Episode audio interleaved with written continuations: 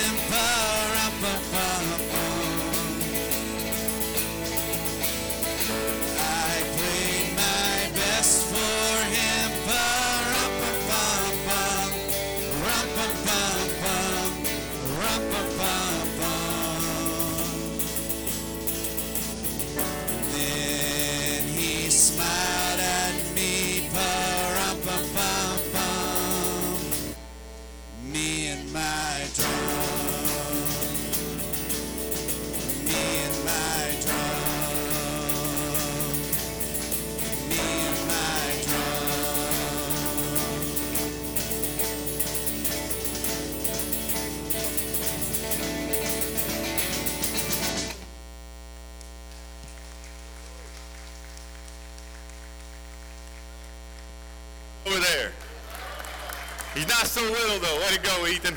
That was good, man. That was good. The word of the Lord says in 1 Chronicles 16, 28, Ascribe, O families of the peoples, ascribe to the Lord glory and strength. Ascribe to the Lord the glory due his name. Bring an offering and come before him. Worship the Lord in the splendor of holiness. Church, we have gathered to worship a risen King. Amen. Amen. And we are glad that you are here to do that with us. Uh, see some visitors. Uh, I'm starting to learn some faces. So I see a few new faces, which is a good thing. So we want to welcome you to Northside Baptist Church. We're so glad that you're here. Uh, hopefully you got a bulletin when you came in. Inside that bulletin is a place for you to tear off a tab, fill that out for us, put that in the offering plate. On the back of that is a place for prayer requests. If we can pray for you in any way, please, please let us know. We are here to worship Jesus. We're also here because we are a family of God. So take a moment, welcome those around you, shake a hand, hug a neck, and tell them you're glad they're here.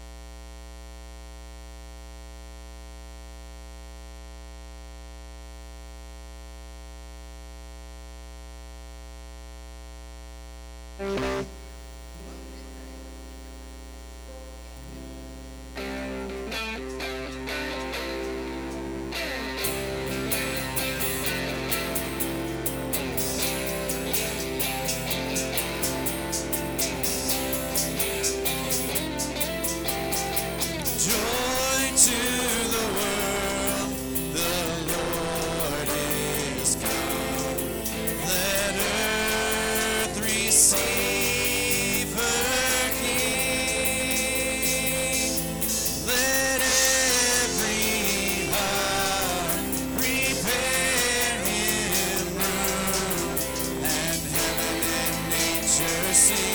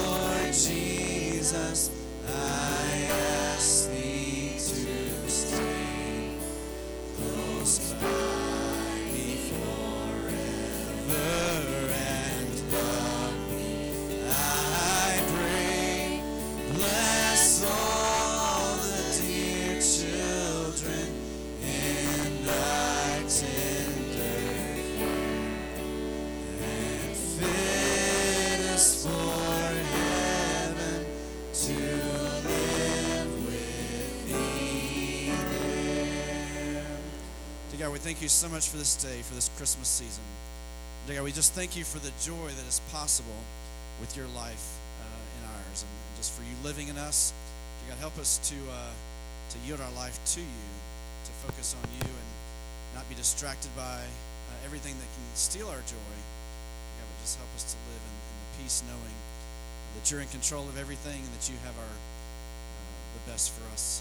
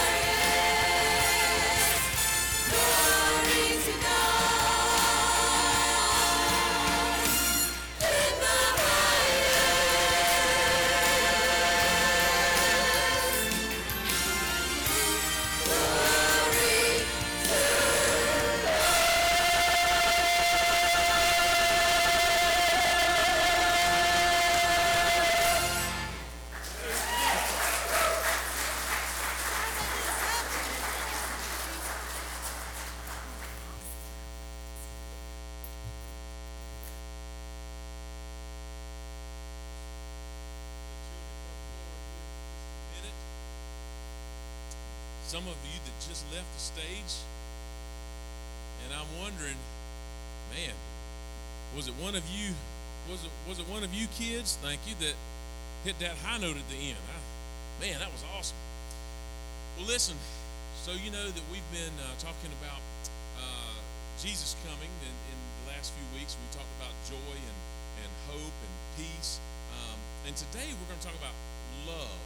Now, there's a lot that's been said about love, okay, but but there's been no greater demonstration of love than Jesus coming to this earth to go to the cross and die for us, okay. But I want to tell you about something that I love to do too, and that is, um, well, put bows on this tree, okay. And I messed up last week. Division just completely. I missed that day in class, and I missed it. We need to add one more bow for last week. Can somebody do that for me? All right, come on up here and get this, put the bow up. So we're going to get last week straight. And then what I'm going to need is a couple of my teenagers to help because we got to put a lot more bows on the tree this week, okay? You ready? All right, so this is what I need you to do. Um, for, so, so I need my children to line up right here. Just line up in single file, and I'm going to give you a bow. And uh, I'm going to ask one more time for my teenagers to come up here before I start calling you out by name. So I need teenager. Come on, come on up this way. I need somebody. I need some help. There you go. Good. All right. So help. You go up here and help them get the boat onto the tree. So here's one. All right.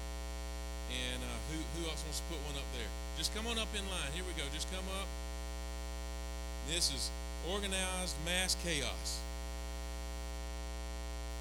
Sanctuary edition. Yeah. All right. So, and after you put, hey, you gotta wait till I give it to you. I'll just take my bow. All right. It might it might be one that goes in my hair. All right, I'm gonna come down here to give more room. All right. You you do you guys think I'm counting the right number of bows here today? I don't know. I'm not even counting. I just hope I get it right. Well, this is fantastic. Here we go. I, I, need I need a couple more, a couple more bow helpers. Anybody? There we go. And there's one. All right. I got one bow left.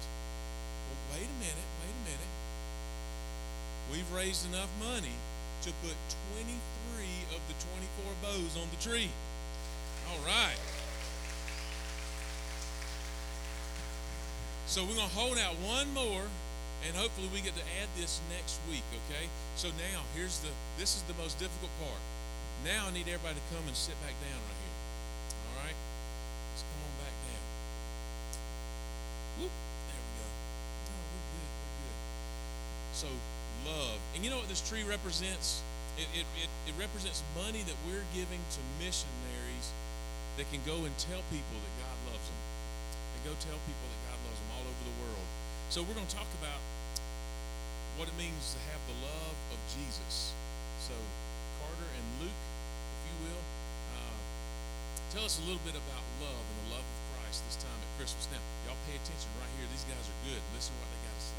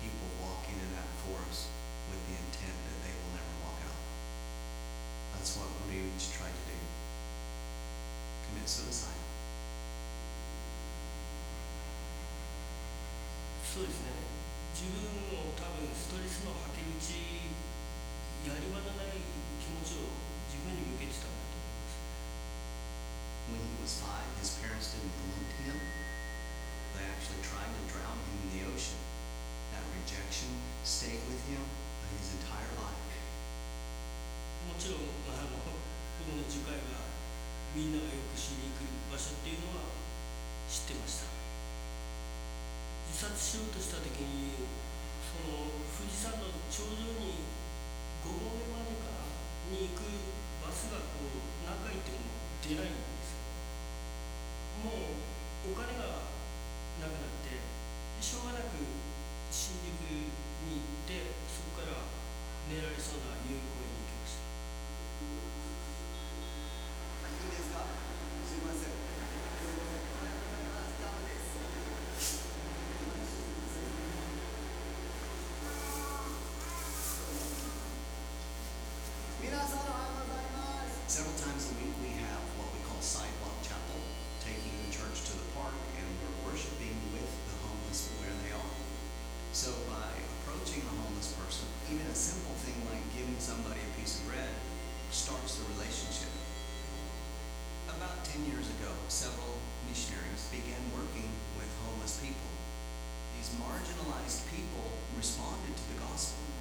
私のために自分の命を失う者はそれを救うのです Japanese Christians joining with missionaries and homeless people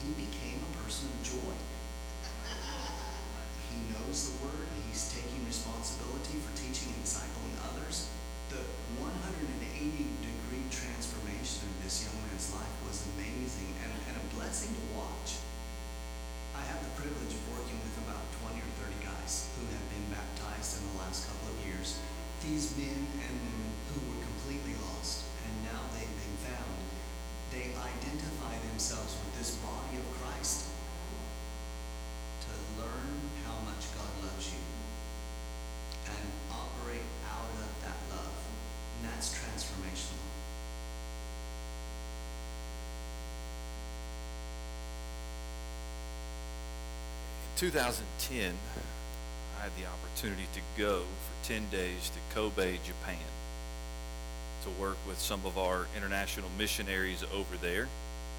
We were there 10 days, and the first or second day, I remember our missionary family telling us about the forest. The number of Japanese that would walk into the forest and never come out. And one of the main means of transportation over in Japan, at least where we were, was train. Uh, and it was really cool. They were really nice trains, and these trains were always on time. I mean, always. 10 days, there was only one time. The train arrived on time, and we got on the train, and we sat there. And we sat there, and we didn't sit there probably longer than 15 or 20 minutes, but when you're told they're always on time, and up to that point they've always been on time, we knew something was off. And so we went back, we were out, actually, the five of us that went doing a little sightseeing, and we went back to the missionary's home later that day and told them about it, and she said, I can almost guarantee you somebody jumped in front of a train. And that's why it was delayed. Only 1% of the population in Japan identify themselves as Christians. The very first night we were there, I was talking to a man in his 20s, and he told me something that blew me away. He said the first time I heard the name Jesus when I was was when I was 18 years old, and I had to come to the United States of America to go to college, and that's the first time I heard the name Jesus. I think I heard the name Jesus probably in the hospital when I was born. I just didn't realize that's what was going on at the time, right? I mean, I've always heard the name Jesus. I mean, think about that. 99% of the population in Japan don't know Jesus Christ as Lord. They don't have the peace, the hope, and the joy that we've talked about these last three weeks. And the reason they lack those things is because they don't know the love of God. Church, I'm not going to tell you anything you don't already know. This isn't just happening in other countries or in places like Japan. It's happening in our own backyard. So many Christians and non-Christians struggling with depression, addictions, hopelessness, even suicide. And every one of us in this room knows someone or have been impacted somehow by someone getting to the point where they felt so hopeless and so unloved. Many different reasons go into that, where they either took their life or thought about taking their life. And man, there are times, if we're honest, I just wonder is there any hope amidst the brokenness and the wreckage of the world in which we live? And the answer is yes. Amen. There is hope. And so, would you take your Bibles and turn to Luke chapter 1? Luke chapter 1.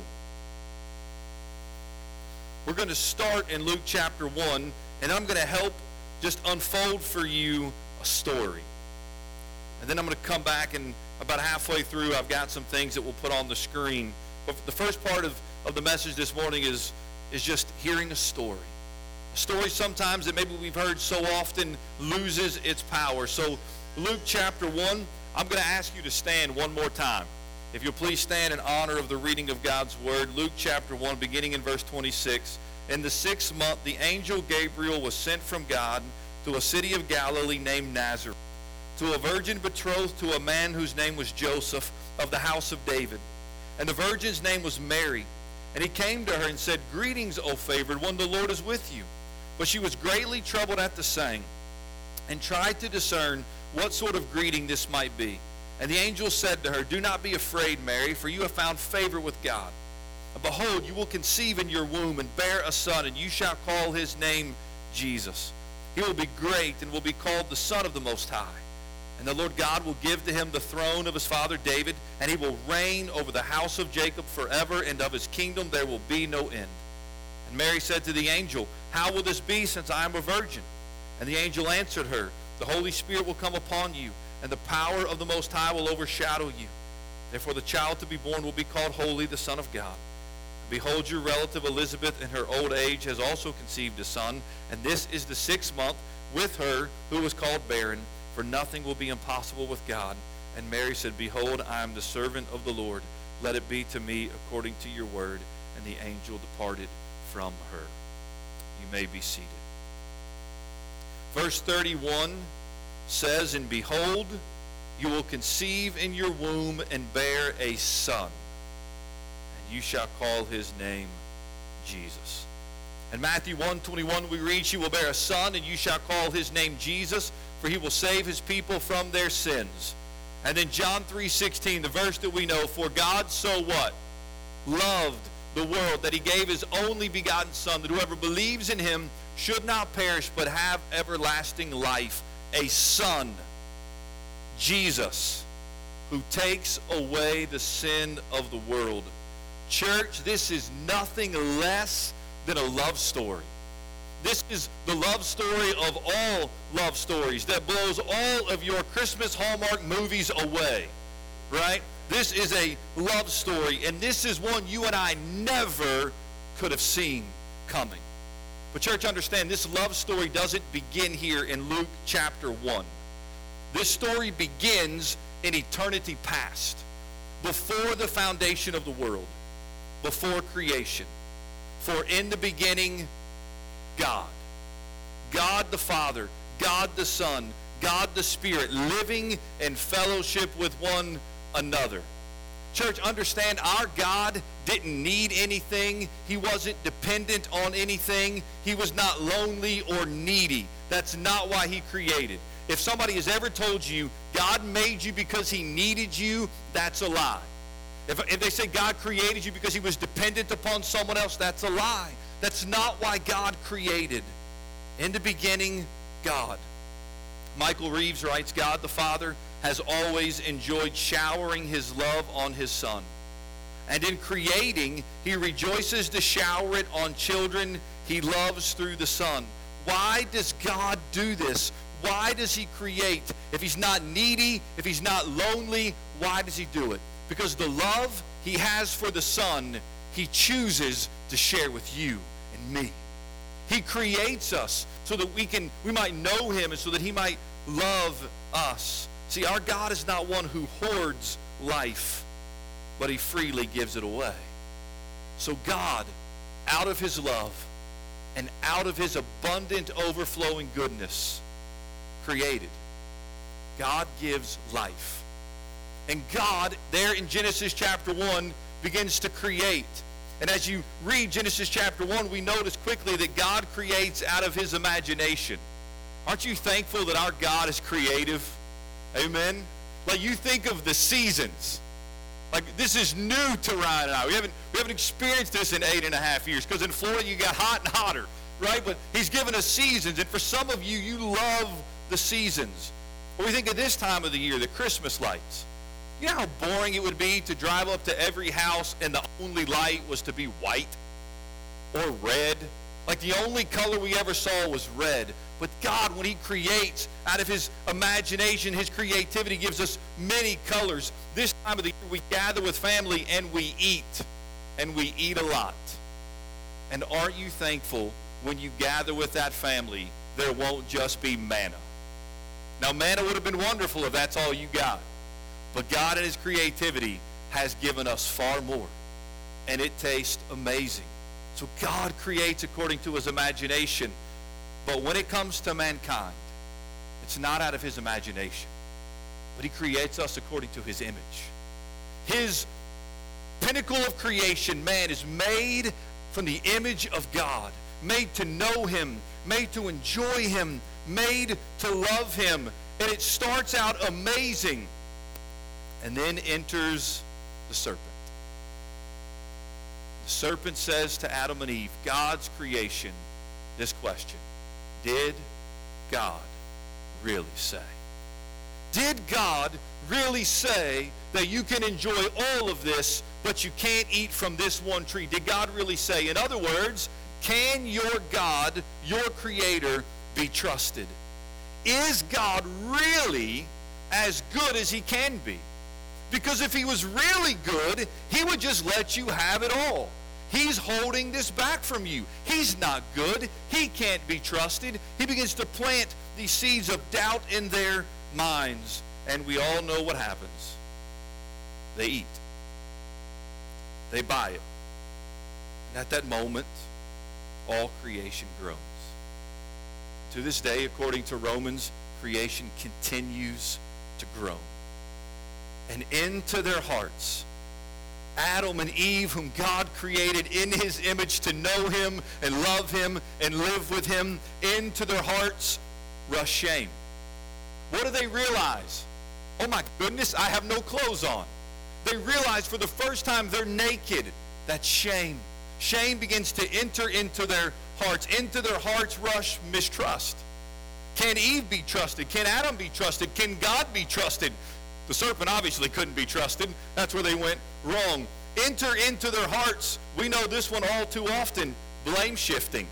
Not my fault, Eve's fault. Not my fault, Satan's fault. It's not my fault, it's my spouse's fault. And we live in our hearts with blame shifting. Into their hearts rush brokenness. They're broken. And into their hearts rush fear and guilt. For they begin to try to hide from their Creator. Russ Ramsey writes, if all that was now broken was ever to be restored, God himself would have to be the one to do it. But how far would he go for this? Would he deal with the tempter? How could he take away their guilt and their shame? Was there anything he could do that would blot out their transgression and cleanse their consciousness? Were they going to die? Now that death was in the world, would it ever leave? And here we find ourselves asking the same question over and over and over. Is there any hope amidst the brokenness and the wreckage that is in our world? And the answer is yes, there is hope. For God speaks. God speaks first to the serpent, the devil. He curses the devil. He gives the devil bad news, and for us, what is great news? For he tells the devil his days are numbered. That in Genesis chapter 3, there is a descendant, there's an offspring of woman who would come. And when that offspring comes, the serpent will strike his heel, but that offspring of woman would crush the serpent's head. And at that moment, all of Adam and Eve's hopes and all my hopes lie in this offspring, in this descendant who is to come. Who he would be, we don't know. We're just in Genesis chapter 3. But we know there is one to come. God then speaks to Adam and Eve. Yes, he curses them for their sin. Yes, life is about to get real hard. Coming into the world would be a struggle. Amen, ladies? When you bring a life into this world, it's a struggle. Living in this world will be a struggle. And leaving this world, for many of us, will be a struggle. As we wrestle with different ailments and illnesses, mental and physical, and as we transition, it's a struggle. But, but God. God would not stop loving Adam and Eve. He would not abandon them. Yes, they must leave the garden naked, broken, ashamed, right? But as they leave, he doesn't make them leave naked, right? He clothes them. He provides for them. For in an act of love and grace, the scripture says the Lord God made for Adam and his wife garments of skins, and he clothed them. Russ Ramsey, in his The Advent of the Lamb of God, writes, It wasn't the man or the woman who shed this blood to make these coverings. This was the work of the Lord. And all of this in three chapters of the Bible. And this was only the beginning of his work, only the beginning of his story. As the people of God waited for the promised descendant, the one promised offspring. And as God's people wait for the descendant, God continues to show his love and his grace to his people. So as we begin to read through the Old Testament, right, we're introduced to people like Noah and Abraham and Isaac and Jacob, and Joseph and Moses, and Joshua and the judges and Ruth and Esther and David and the kings and Elijah and Elisha and Isaiah and Jeremiah and Ezekiel and Daniel and Jonah and Malachi, all doing things for God, but none of them are the one. None of them are the one who will rescue, save God's people. And then, then, God goes silent. 400 years of God's people waiting and waiting and waiting for the one. The descendant, the offspring who would come and make all things right. And they wait until Gabriel appears to Zechariah. And he says, You will have a son. You shall call his name John. But he's not the one. He's the forerunner to the one. He's the one to come to prepare the way for the offspring, but he is not the one. And so here we are still waiting for the one. And that's where it picks back up in Luke chapter 1, verse 26. In the sixth month, the angel Gabriel was sent from God to a city of Galilee named Nazareth to a virgin betrothed to a man whose name was Joseph of the house of David. And the virgin's name was Mary. And he came to her and he said, Greetings, O favored one, the Lord is with you. She was greatly troubled at the saying and tried to discern what sort of greeting this might be. And the angel said to her, Do not be afraid, Mary, for you have found favor with God. And behold, you will conceive in your womb, and you will bear a what? A son. This is the one. This is the offspring that will make all things right. This is Jesus. We have waited for him. They had waited for him. This is Jesus.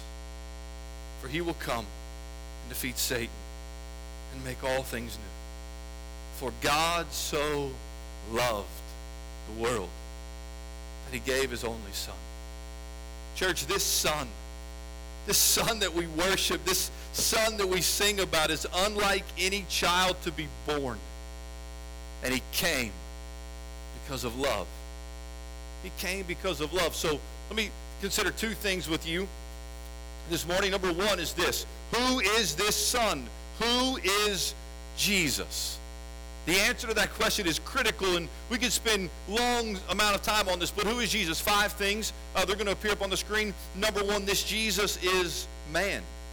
He's a man, fully man. Verse 31 says, And behold, you will conceive in your womb and bear a son, and you shall call his name Jesus. Now, starting in, in the year 2020, we're going to begin a study through the book of First John. First John is, is an amazing book that deals with a lot of false doctrine and teaching that was going on at the time. And so we're going to look a lot as we work through that book who Jesus is. That Jesus is fully man and how vital that is for our salvation. So he is man. He was a son born. But notice he's also God. He is fully God, verse 32. He will be great and will be called the Son of the Most High. And the Lord God will give to him the throne of his father David.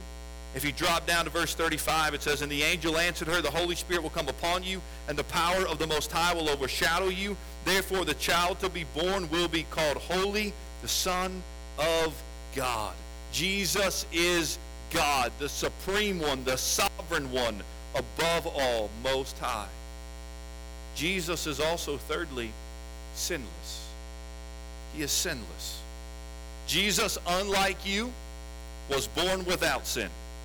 Jesus, unlike you, lived without sin. Jesus, unlike you, died without sin. When you die, you'll die in your sin. Jesus is sinless, though he knew no sin. Just chew on that this week. Jesus never disrespected his mom or dad. Never got into a fight with his brother or sister. Never lost his patience with the lady at Walmart or wherever they shopped back then, right? Jesus never, not once sinned. You won't go the next hour without sinning. Some of you might be sinning right now. Right? You without sin. He knew no sin. Fourth, Jesus is sovereign. Sovereign. Verse 32, he will be great and will be called the Son of the Most High, and the Lord God will give to him the throne of his father David, for he will reign over the house of Jacob forever. Church, let me remind you that Jesus Christ is in control. Amen. And when you are about to lose sight of that, when you let the TV station, whatever you choose to watch, or the newspaper, right, it begins to get in your heart and you begin to get angry and you begin to think things are falling apart, just remember Jesus still on the throne. He's ruling and he's reigning. He is sovereign. He is Savior. He is Savior. He came to save us from our sins. This is who Jesus is. We'll talk a little bit more about that again tonight, but this is who Jesus is. Which then leads to the second question. How can we know that this God loves us? I mean, that's what the theme is this morning, right? Love. We've, we've seen the story unfold, but how do we really know God loves us? Because God sent his son, the God-man, the sinless, sovereign Savior, to die for you. That's how you know God loves you. It's that clear. God loves you. We know that because the Bible declares this. The Bible declares God's love for you. For God so loved the world. God initiated this love. not because we deserve it, but because he delights in loving, saving, and setting apart a people to know him and enjoy him. Listen to this verse 1 John 3 1. See what kind of love the Father has given to us, that we should be called children of God. Listen to this. And so we are. Now, I'm an emotional person. You've probably figured that out by now. But I'm not one who's really big on feelings. I could ask you right now, does God love you? Some of you might say, well, I don't feel that God loves me. I don't feel like he loves me. Listen, take those feelings, please, and set them aside. Go back to the Word of God. 1 John 3 1. See what kind of love the Father has given to us, that we should be called children of God. Hear me. I don't care if you feel like God loves you. I'm telling you he does because his word says he does. You say, well, I don't know if I'm a child of God or not. If you've ever believed in him, trusted in him, put your life in him, and hoped in him, you are a son or a daughter. That is good news. And the Bible declares the love of God. We also know God loves us because the death of Jesus displays this. Romans 5 8. God shows his love for us in that while we were still sinners, Christ died for us. Don't overlook that sinners part. When did God send Jesus to die for you? It wasn't on your best day. It wasn't when, man, you, you look back on the day and you're like, man, I got it all right today as a mom. I got it all right today as a husband. Today was a good day. I had a good day at work, man. I got every, I'm doing everything right. I'm in church and everything's going great. This is when God died for me, when God sent Jesus for me. No, it's while you were a sinner. And that is good news for the broken. And that's good news for the lost. And that's good news for the messed up. And that's good news for those who are at the point of hopelessness because they don't feel they're worthy to be loved. And none of us are. And yet in that moment, they can come to know the love of God for sinners. You and I just need to tell them, God loves you. We love you. Third, Jesus taught this. Jesus taught that the Father loved us. Let me read a couple verses. John 17, 24. Just listen to these. Father, I desire that they also, whom you have given me, may be with me where I am, to see my glory that you have given me because you loved me before the foundation of the world. O righteous Father, even though the world does not know you, I know you, and these know that you have sent me. I made known to them your name, and I will continue to make it known. Listen to this. That the love with which you have loved me may be in them, and I in them. Oh, church, do you see this? The love the Father has for the Son is being shared with us. This isn't a wishy-washy, sentimental, conditional kind of love. The eternal love the Father has for the Son has been lavished upon you. And God loves you. It's a great quote by C.H. Spurgeon. It's so good. I'm going to put it on the screen, and I just want you to read it. I'm not even going to make a comment for a moment. Just read it.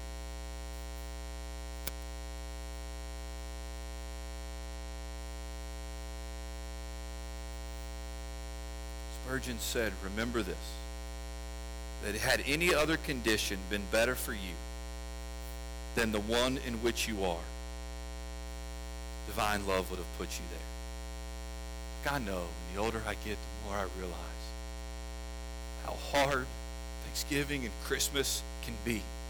As you begin to try to navigate life without somebody in your life who's gone on to be with the Lord, who has passed away, right? You're dealing with different things, illnesses of kids, sickness in your own life, a loss of a job, right? It's easy for us to begin to look at our circumstances and say, God, there has to be something better for me.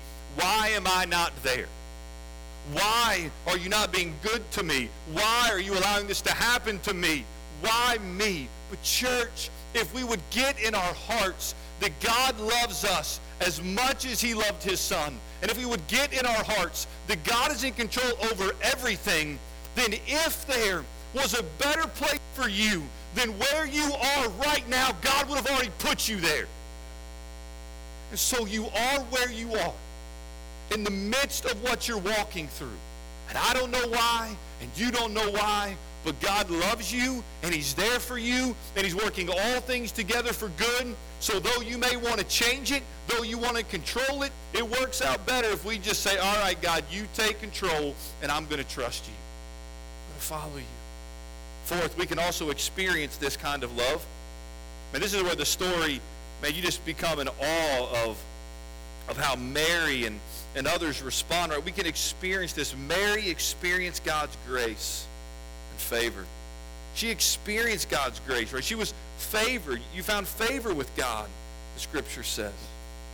So today, you and I can know and experience God's forgiveness and love. This isn't just something for your neighbor. This is something you know. And I love, I love what it says here in verse 37. There's so much good truth here. For nothing will be impossible with God. Nothing will be impossible with God. Maybe, maybe you don't know Jesus Christ as Lord and Savior. Maybe you come in here, man, broken and hurt and messed up, and you've been through things I can't even begin to imagine. May, just maybe, again, I don't know your hearts, maybe you're genuinely thinking, can God possibly love someone like me? Can God possibly save someone like me? Well, if you believe the scriptures as I do, and it says, for nothing will be impossible with God, then that nothing means you.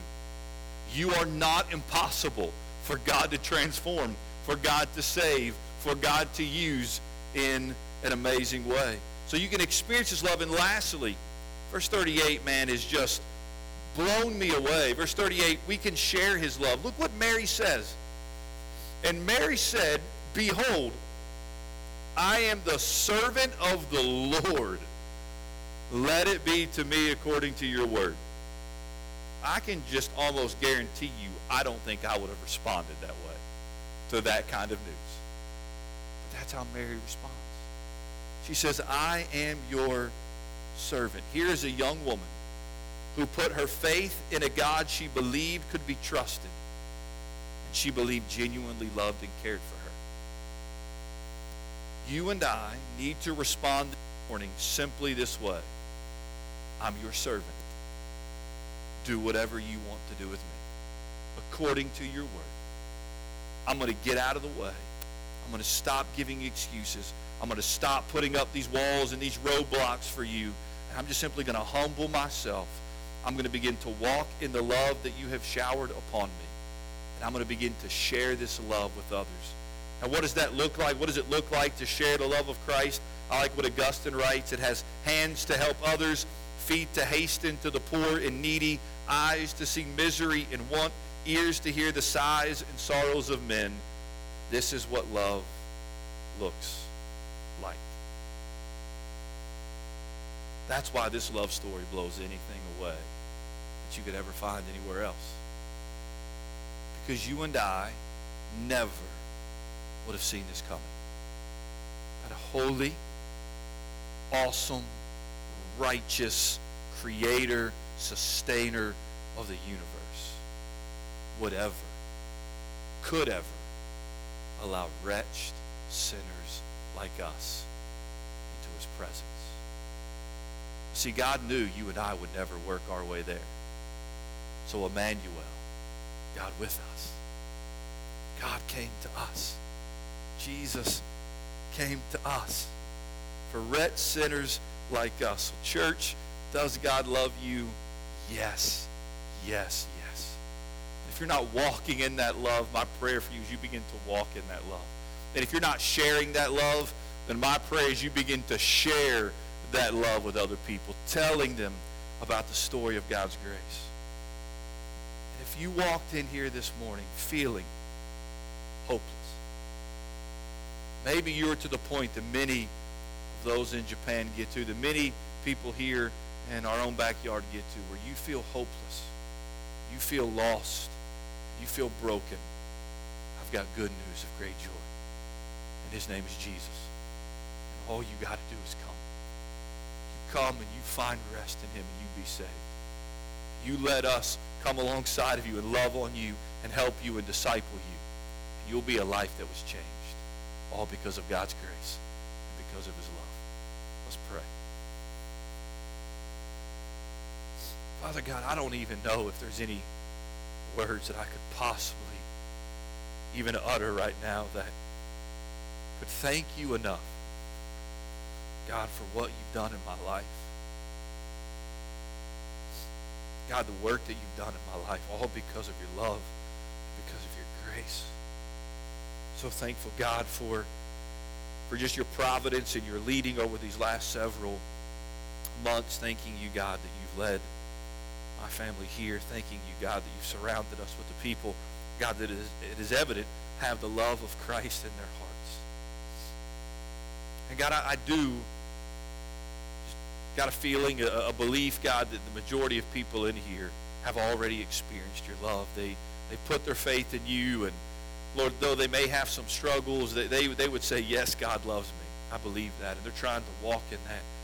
But Lord, my concern this morning is that there might be somebody here visiting with family, just walked in, Lord, off the street, and they don't know you. Maybe they've never heard the gospel explained before till right now. Lord, I can think of no better gift that they could receive than the gift of salvation this Christmas season. Just pray your Spirit would move in their hearts and that they would, they would confess their sinfulness and believe, take hold of Jesus Christ right now. And God, that they would just come forward in just a moment and say, hey, I'm giving my life to Jesus. I want to be saved from my sins. I want to follow you. I want to follow him. But Lord, maybe there is somebody who is hurting, who's grieving, who's broken. Maybe they need prayer. God, I pray that they would feel the freedom over these next couple of minutes to grab a friend by the hand and say, hey, will you come pray for me at the altar? Anybody here is wrestling with God's love or God's purpose or plan, God, just, just draw them near to yourself. Lord, as we gather with family over these next several days, prepare us for that. Prepare our hearts. Give us patience. Give us kindness. Give us a love. Give us grace. Give us boldness to tell them the greatest love story. God, you came to save us. Lord, speak to us, we pray, as we sing. Give us that blessed assurance we can say, Jesus is mine, and I belong to God because of Jesus. Speak to us now in Jesus' name we pray. Amen. I'm going to ask you to stand. I'll be here at the front. As always, the altar's open. If you need to come and pray for any reason, if you need to come speak with me, come do that as we sing this song.